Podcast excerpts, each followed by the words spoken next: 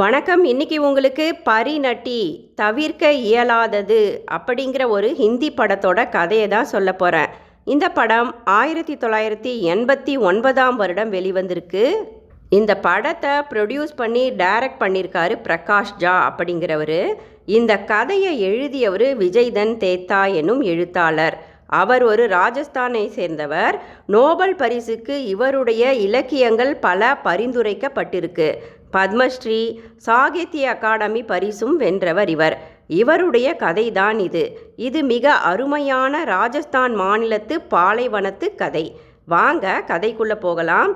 ராஜஸ்தானில் வறட்டு பாலைவனத்துக்கு நடுவில் வசிக்கிற பானைகள் செய்யும் குயவன் தான் கணேஷ். கணேஷ் பார்த்தீங்கன்னா பானைகள் மட்டுமில்ல களிமண்ணில் அருமையான வீடுகளை கட்டும் அசாத்திய திறமை உடையவர். கணேஷின் மனைவி குல்ஜனும் அவருக்கு உதவியாக இருப்பாள். இவர்களுக்கு ஒரே ஆசை மகன் லக்ஷ்மண் இருக்கிறான். அவனுக்கு எட்டு வயது இருக்கு. அந்த லக்ஷ்மண் பொறுப்பான பையன். சிறுவன் பானைகளை செய்ய தந்தையிடம் கற்று வருகிறான். அவர்களுக்கு அந்த பாலைவனத்துக்கு நடுவில் ஒரு மண் வீடும் ஒரு வற்றாத கிணறும் உள்ளது. அந்த பாலைவனத்தின் வழியாகத்தான் பல வியாபாரிகளும் பொதுமக்களும் செல்ல வேண்டியதாகி இருக்கிறது.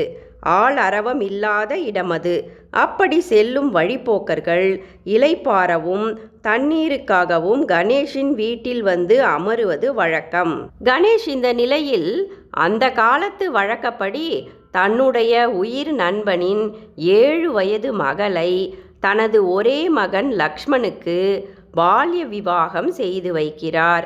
ஊர்கூட்டி நல்ல முறையில் திருமணமும் முடிகிறது. திருமணம் முடிந்த கையோடு மருமகள் சிறுமி தனது தாய் வீடுக்கு சென்று விட்டாள் வயதுக்கு வந்த பின்னர்தான் மாமியார் வீடு திரும்புவாள் சிறுமி மருமகள்.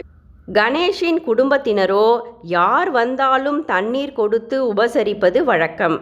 கணேஷ் மிகவும் நேர்மையானவர். யாராவது ஏதாவது பொருளை அங்கு விட்டு சென்றாலும் அந்த ஏழ்மை நிலையிலும் உரியவரிடம் பொருளை சேர்க்க விரும்புவார். கணேஷை பார்க்க மிகவும் பணக்கார சேட்டு ஒருவர் அன்று வந்திருந்தார்.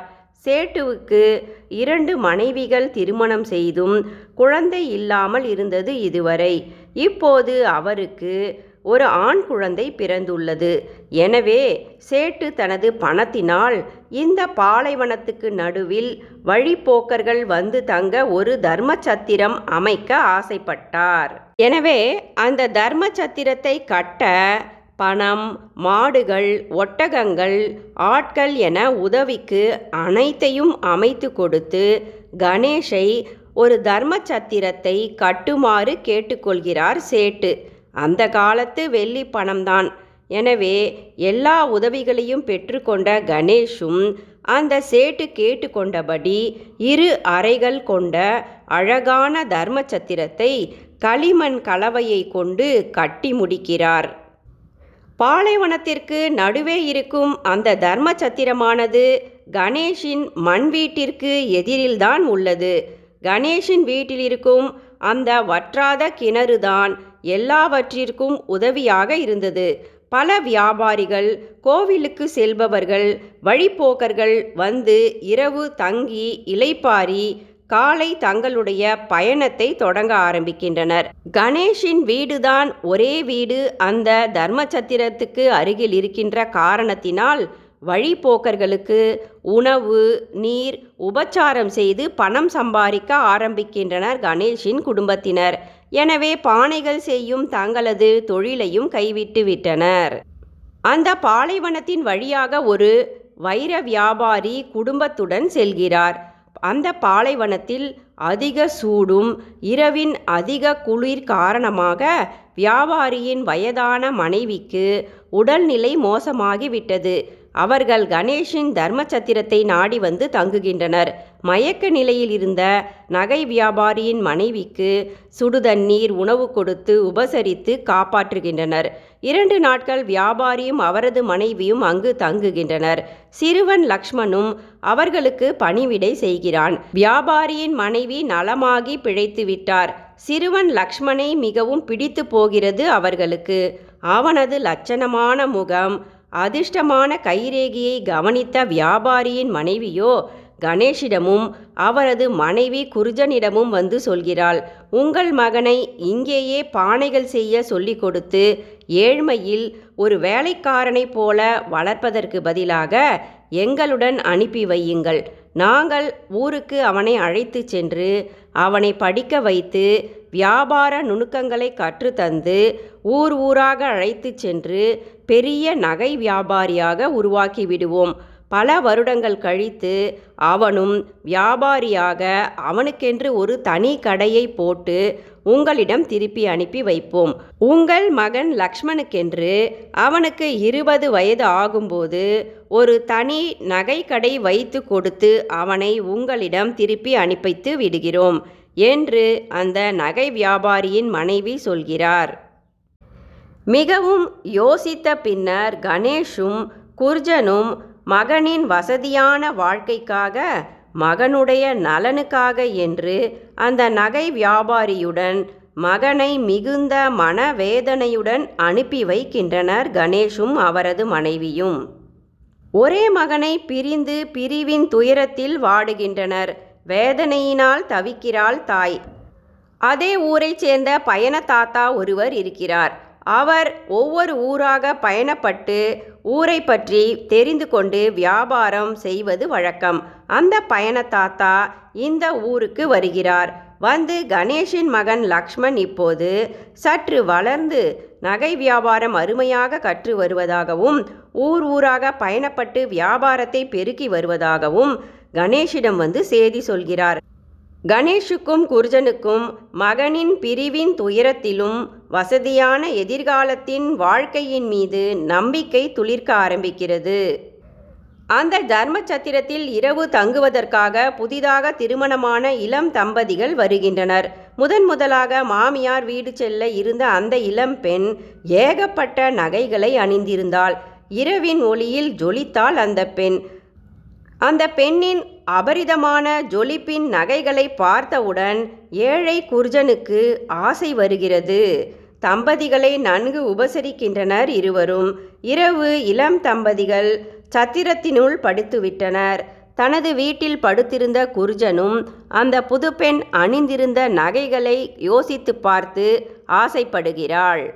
எத்தனை நாள் இப்படியே வேலைக்காரர்களைப் போல இருப்பது? நாமும் நகைகளை அணிந்து விரைவில் பணக்கார வாழ்க்கையை எப்போது வாழ ஆரம்பிப்பது என்று பேராசைனாலும் பாலைவனத்தில் சுற்றி யாருமே இல்லாத அந்த சந்தர்ப்பத்தினாலும் தூங்கிக் கொண்டிருந்த கணவன் கணேஷை எழுப்பி நகைக்காக புதுமண தம்பதிகளை கொன்றுவிட சொல்கிறாள் குர்ஜன்.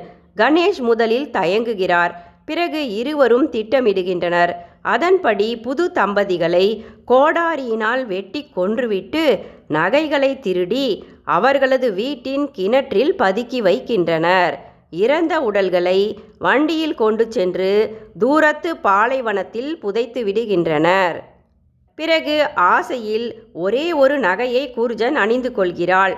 மாட்டிக்கொள்வோம் என்று எச்சரித்து மனைவியிடமிருந்து நகையை பிடுங்கி கிணற்றில் வீசுகிறார் கணேஷ். தங்களது மகன் பணக்கார நகை வியாபாரியாக திரும்பும்போது அவன் கொண்டு வரும் நகைகளுடன் தாங்கள் திருடி சேர்த்து வைத்த நகைகளையும் இணைத்து விடலாம். யாருக்கும் சந்தேகம் வராது என்று கணவனும் மனைவியும் திட்டமிடுகின்றனர். ஆசை மகன் லக்ஷ்மணுக்கு அவர்கள் சொத்து சேர்க்க விரும்பி பேராசையில் கொலைக்காரர்களாகி விட்டனர் ஆள் அரவம் இல்லாத பாலைவனத்தின் சந்தர்ப்பத்தை பயன்படுத்தி கொள்ள ஆரம்பிக்கின்றனர். அடுத்தடுத்த நாட்களில் அந்த தர்ம சத்திரத்தில் இரவு தங்கி இளைப்பார வந்த வியாபாரிகளிடம் இருந்து நகை மற்றும் வெள்ளி காசுகளுக்காக பலரை கொன்று கிணற்றில் புதையலை பதுக்கி வைக்க ஆரம்பிக்கின்றனர்.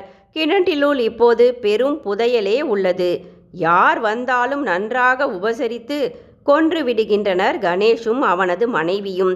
மிருகத்தை விட மோசமாகி விட்டனர். வருடங்கள் ஓடுகிறது. வயதாகி விட்டது. ஒரு வெள்ளிக்காசை கூட இதுவரை இருவரும் எடுத்து அனுபவிக்கவில்லை.